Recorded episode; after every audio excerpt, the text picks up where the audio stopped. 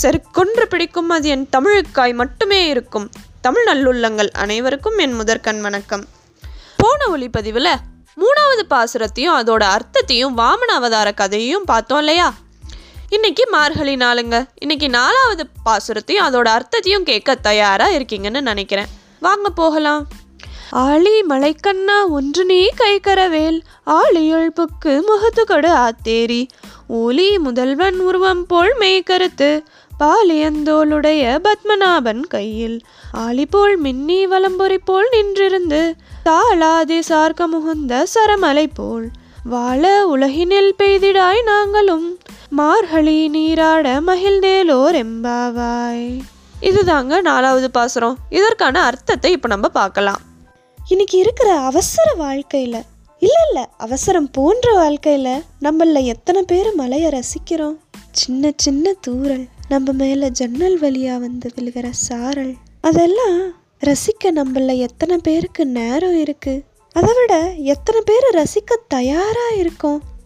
மழை வந்தாலே வீட்டுக்குள்ளே போய் ஒளிஞ்சுக்கிறோம். ஆனால் அந்த மழை நம்ம மேலே வந்து விழுகிறப்ப நம்ம உயிரும் அதுவும் கலக்கிற சந்தோஷத்தை எத்தனை பேர் உணர்ந்திருக்கோம்? ஆனால் நம்ம முன்னோர்கள் சங்க காலத்தில் இயற்கையோடு சேர்ந்து வாழ்ந்தப்ப எவ்வளவு ரசிச்சிருக்காங்கன்னு நூல்கள் வழியாக நம்மளால் பார்த்து தெரிஞ்சுக்க முடியுது.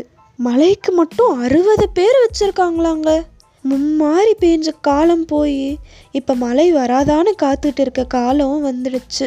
இந்த காலத்துலேயும் மலையை பற்றி நினைக்கிறப்ப எவ்வளவு சந்தோஷமாக இருக்குது இந்த பாடலையும் ஆண்டாள் மலையை ரசித்து அதோட அழகை கிருஷ்ணரோட ஒப்பிட்டு சொல்லியிருக்காங்க.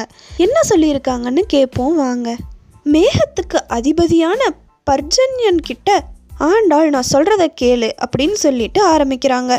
உன்கிட்ட ஒரு சொட்டு தண்ணியை கூட வச்சுக்காத. கடல்ல இருக்கிற எல்லா தண்ணியையும் உறிஞ்சு மேலே போய் இந்த உலகத்தை ஆள்ற முதல்வனான கண்ணன் நிறம் மாறி கருத்து வலிமையான தோலை வச்சிருக்கிற பத்மநாபன் கையில் இருக்கிற பிரகாசமான சக்கரம் போல மின்னலை வீசு வலம்புரி சங்கு இருக்குல்ல அது ஒழிச்சா எவ்வளவு சத்தமாக இருக்குமோ அது மாதிரி இடியோட ஒளியை எழுப்பு. பரந்தாமனோட சுரங்கம்ன்ற வில்லு வெற்றியை மட்டும் தருமா. அதில் இருந்து கிளம்புற அம்பு மாதிரி மலையை பொழி. அந்த மழையினால நாங்கள் இந்த உலகத்தில் மகிழ்ச்சியாக வாழ்வோம்.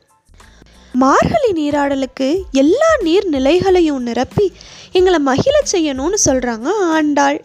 இதுதாங்க நாலாவது பாசுரத்தோட அர்த்தம்.